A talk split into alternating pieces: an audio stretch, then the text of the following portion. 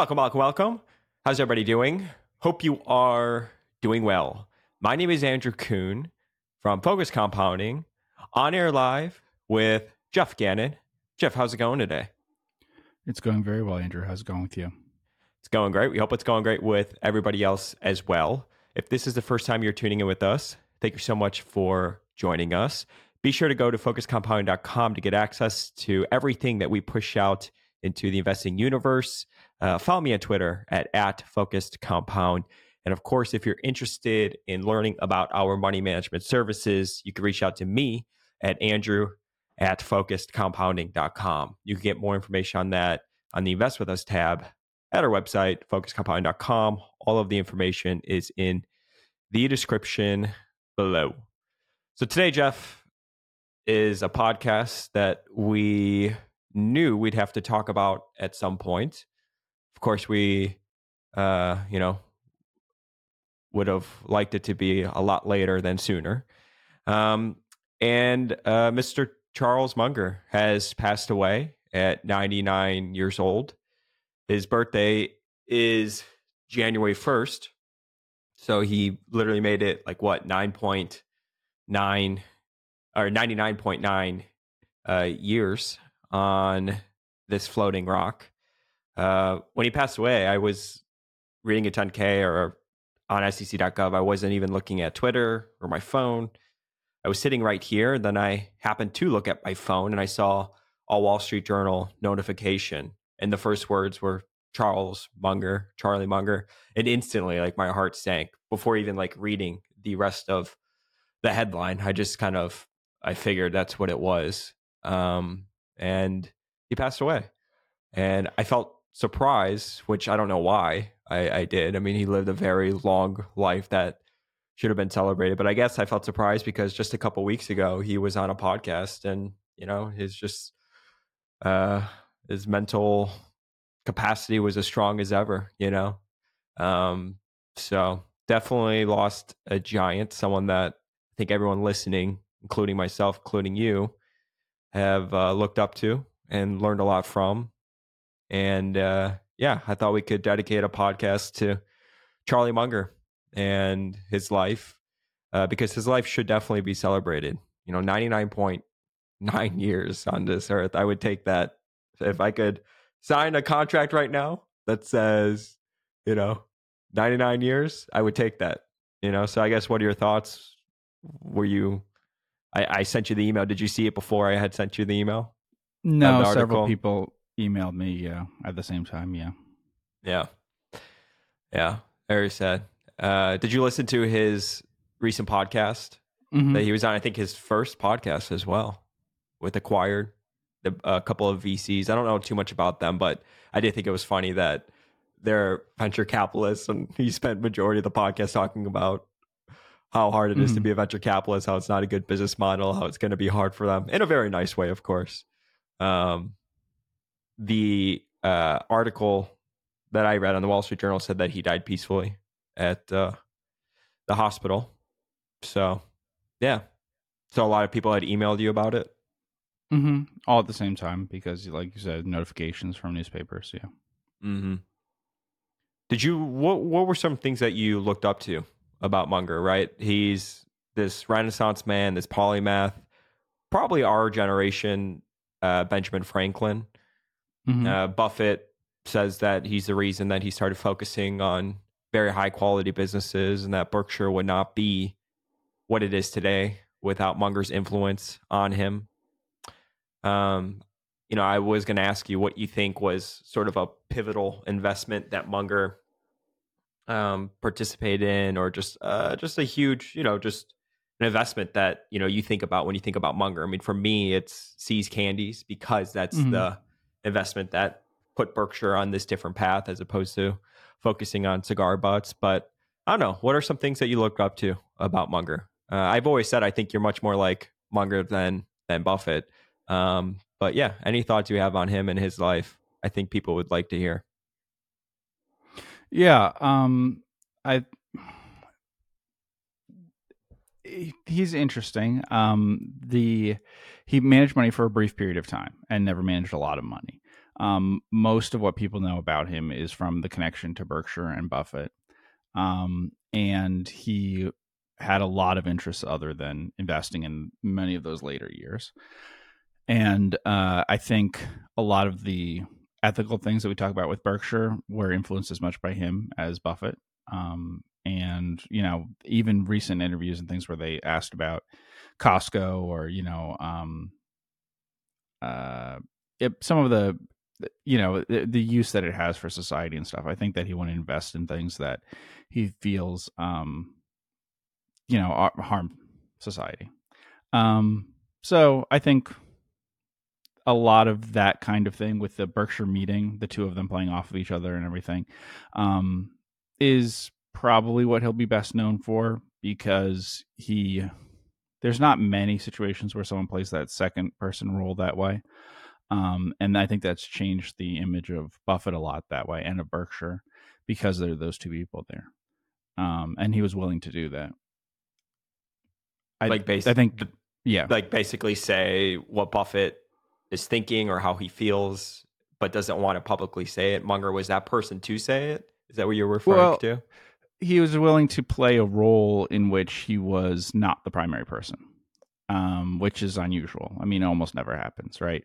Occasionally, it happens in a private situation, um, but usually, almost always, there's a falling out and stuff when that happens.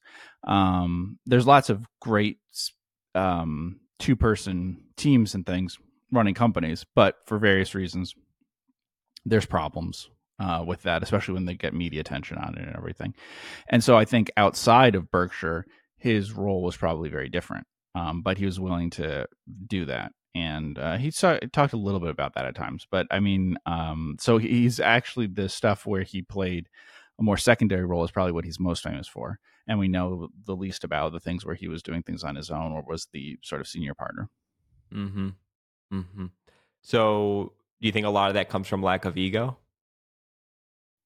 Yeah. Um, Not being think... so crazy about, he had always said, I didn't set out to get super rich. He just wanted to become independent and he overshot. So, do you think from mm-hmm. him, it was just, I mean, like when I think about Munger, honestly, and somebody had a tweet about this, he had said, like, I don't know the exact wording. He's like, I think he said like Munger's the true G, or he's just he's like the best. He found Li Lu, he found Buffett, he found the mm-hmm. guy from BYD. He invested in all these guys, yeah. and then you know he enjoyed life. He had a lot of children. He had a bunch of interests uh, outside of investing. Uh, the guy had pointed out he even owned a yacht. Like basically, mm-hmm. he just he lived this um very like well-rounded life. And I think Buffett, as a lot of people would say, probably him too, he has spent his entire life just focused on investing, mm-hmm. which there's no, you know, right, wrong, or indifferent, not judging. Uh, but I think people will look at Munger and be like, he lived a very well rounded, great life. Yeah, I think uh, a lot more people be attracted to Munger's life. Yeah, I mean, I think the situation where I was talking about with Buffett, uh, it may be a lack of ego, but I I don't think so as much as um, he just recognized Buffett as an extraordinary individual and thought you should um, uh, link up with someone like that. I think he even said that to um, someone shortly after meeting Buffett. You know, you don't understand what this person's like and stuff. And I think that it's probably true whether it was Li Lu or where you're talking about with BYD or um, Costco or any of those things. I think those are mostly people decisions um, to a large part, and wouldn't have been done if it wasn't for that. So I don't think that he has any problem uh, that he had any problem with um, doing that. Uh, where someone was really an extraordinary person.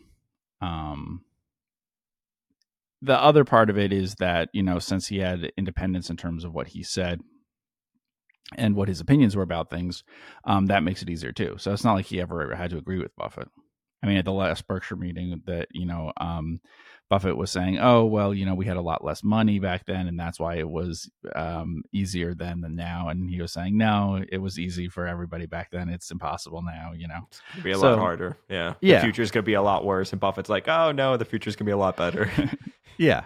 Mm-hmm. Uh-huh. So it's easy if you don't have to agree with the other person. Yeah. Mm-hmm. Is there one thing that stands out to you about Munger and his life? Maybe a lesson or something that you'll think about or you think aspiring investors should think about? Um, well, there. I mean, I think we mentioned before the uh, that he talked about reading Barron's for fifty years or whatever and getting one idea from it. Um, Munger was obviously much more uh, made much fewer decisions, and I think one thing that is interesting for him versus um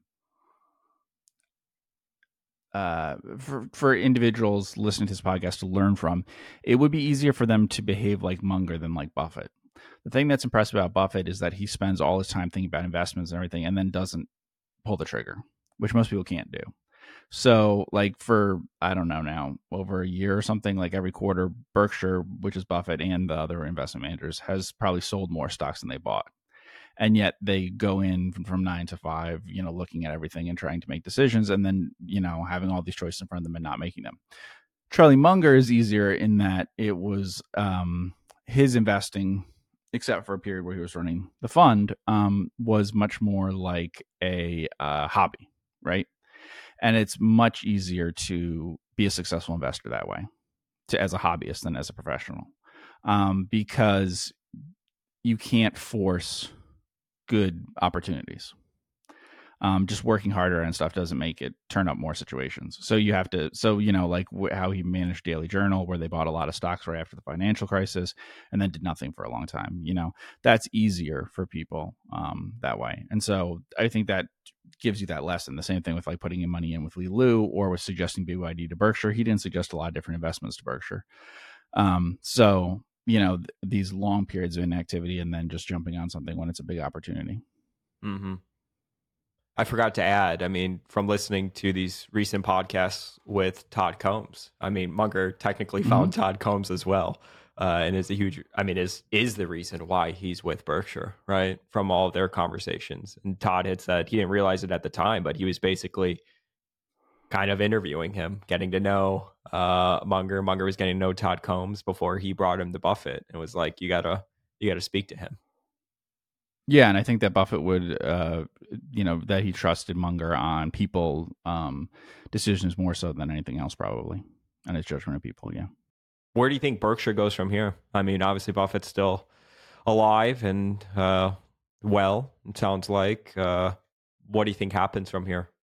I mean, does it get people to start thinking more about Berkshire after Buffett and Munger?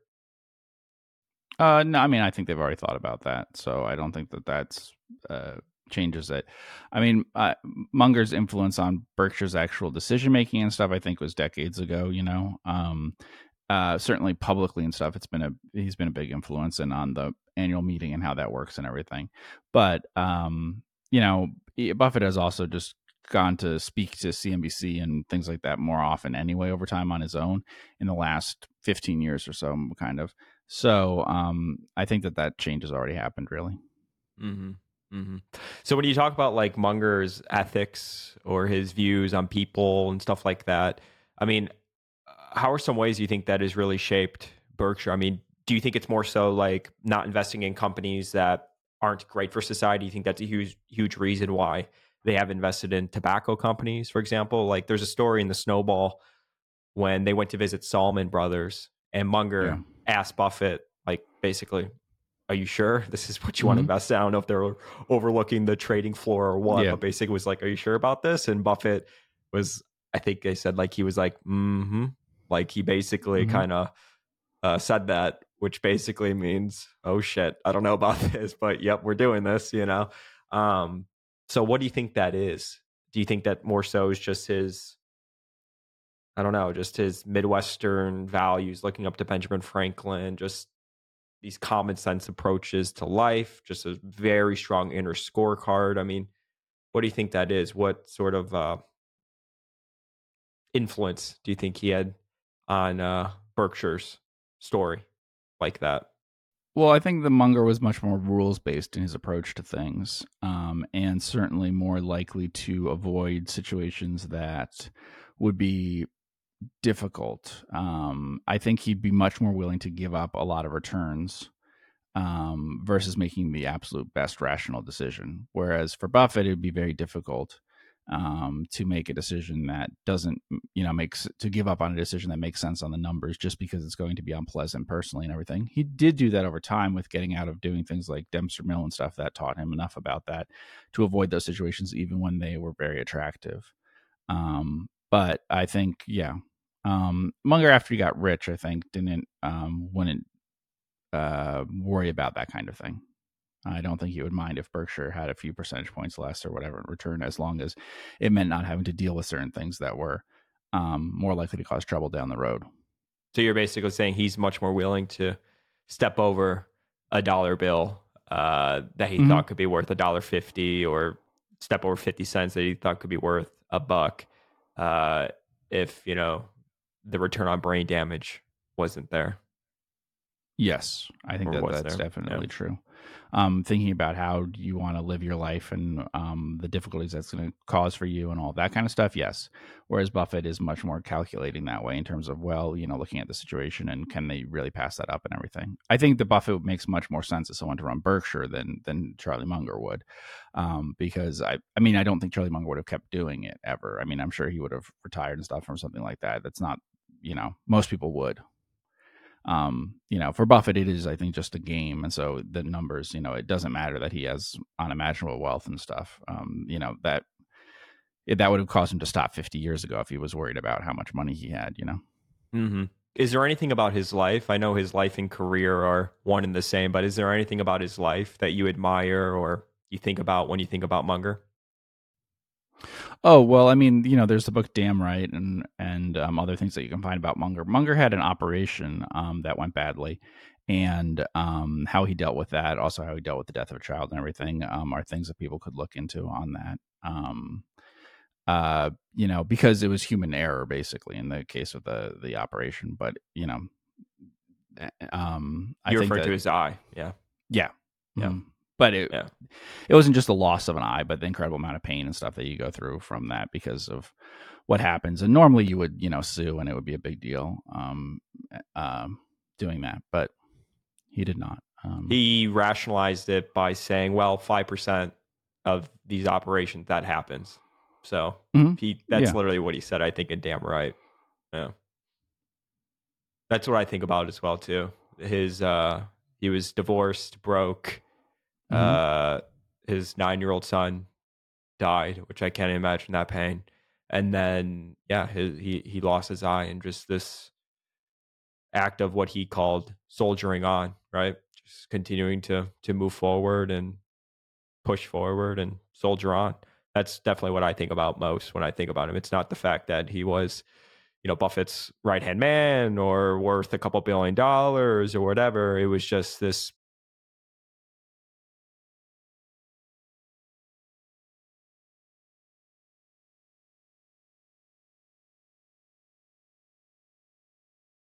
Yeah, and so that relates to a lot of the psychology of misjudgment and his interest in psychology and all of that. But it is worth mentioning that he wrapped up the partnership basically for that reason. That while he was able to do that, I think he realized that uh, that's not how other people work, and that managing money for other people, you really can't do that. Um, you can't control their um, uh, thinking about that kind of thing and being able to soldier on with stuff. And so um, you know, uh, I think that's something that he decided he did not want to continue to do. Mm-hmm. Mm-hmm. And he had a bunch of other interests, right, outside of investing. I mean, you had talked mm-hmm. about psychology. I mean, it sounds like he was really big into architecture, science, uh, studying, uh, you know, past what you would call like great individuals. I mean, he literally knew basically everything. When you're listening to uh, Todd Combs talk about, they were talking about, you know, some physics thing and you know the laws of the universe. I mean, Munger was basically he knew about all of it. You could sound like you could throw anything at him, and he had some familiarity with him. Right, well read. He mm-hmm. just spent his entire life, um, you know, reading and and learning and pushing forward. And um, you know, from that podcast that we listened to that came out, I don't know, a month or so before he passed away, which I imagine was recorded somewhat recently uh, you know, his mind was still there, which I think for somebody like him that is such an intellectual power horse, not losing his sanity or his mind towards the end, uh, you know, is everything. It would have been obviously way worse if he just his his mental acuity declined. I mean, it sounded like he was basically Charlie Munger, you know, right up to the end. And Becky Quick, she actually has uh, a documentary, I think, coming out tonight. We're recording this on Thursday, November 30th, and I believe at 7 p.m. today, tonight, there's a, a tribute to Munger because she had recorded something uh, at his house recently to prepare for, or I think it, this video was for his uh, 100th birthday uh, next month. And uh, they released some parts of it. And, you know, like he even talked about naturally him and Buffett thought about, you know, purchasing bigger and better homes because a lot of their friends throughout their life, as they became incredibly successful, bought bigger and better homes. And, you know, they stayed away from it, both him and Buffett. And Becky asked him why. And he said because uh, they thought it would be better for their kids, right? Uh, it's all about the children. And sometimes children, when they come in this crazy amount of wealth, they think they have to live a certain way or they're above other people or whatever. And I don't know, just his personality is something that I admire and something that I think should be studied and looked up to. You know, I got to say, I'm quite sad that like uh, Walter Isaacson hasn't done like a biography on him. Mm-hmm. You know, I know he just released a book on Elon Musk, which I read and I liked, but I think Musk's story is still going on. You know, I think it was a little mm-hmm. premature. Uh, but Walter Isaacson has uh, written a book on uh, Benjamin Franklin and a few other, uh, um, obviously Steve Jobs. Did he do one on? Is there someone else like Mozart? I don't know who else he did it on, but I think he would be a perfect candidate for Walter Isaacson. And Rational Walk actually tweeted that out, and I was like, yeah, I I, I agree completely. So, mm-hmm. uh, yeah, very interesting life. I feel like uh, my grandfather passed away. I will say, uh, mm-hmm. it's sad, uh, but it also on the other side is amazing. Ninety nine years, ninety nine point nine nine years, like very well lived.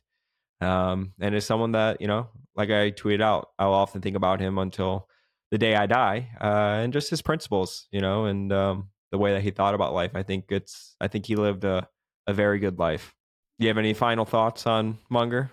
Uh, no. I mean, uh, you know, most of the you can still enjoy all the different things that he's put out in the different conversations that you have, yeah. all the transcripts that you have, all the books that they have there. So I think that you know um, that was always his thing to read things. You know, whether I forget what he called it, uh, making friends with the eminent dead or something like that. Yeah. Um, and so you can certainly do that, uh, whether mm-hmm. he's alive or not. Yep that's the good part about legends never dying, right? it's like I'm going to continue to talk about Munger as if he's still here on this earth. Mm-hmm. Do you think he was a religious person? No, really. He didn't so you, comment on that uh, when asked about it, but no. Yeah, I remember I, have seen that video. Buffett said he's agnostic, and Munger just basically mm-hmm. said that he doesn't want to talk about his religion. Mm-hmm. I think Munger was more likely to not talk about uh, political topics, um, controversial topics, things like that than Buffett. I think Buffett has changed on that. And I think that in the last 10 years or so, he's changed to not wanting to talk about those things. Mm-hmm. But I think there was a time when Buffett would talk more openly about that stuff. Mm-hmm. I think that Munger would not talk about things that he doesn't think that he would be able to change people's opinions on and stuff and just know that there's certain topics that you just shouldn't bring up. Mm-hmm. So if I had to guess, I would think he believed in something. Okay. Uh, even Einstein believed in, you know, something, this higher power mm-hmm. or whatever.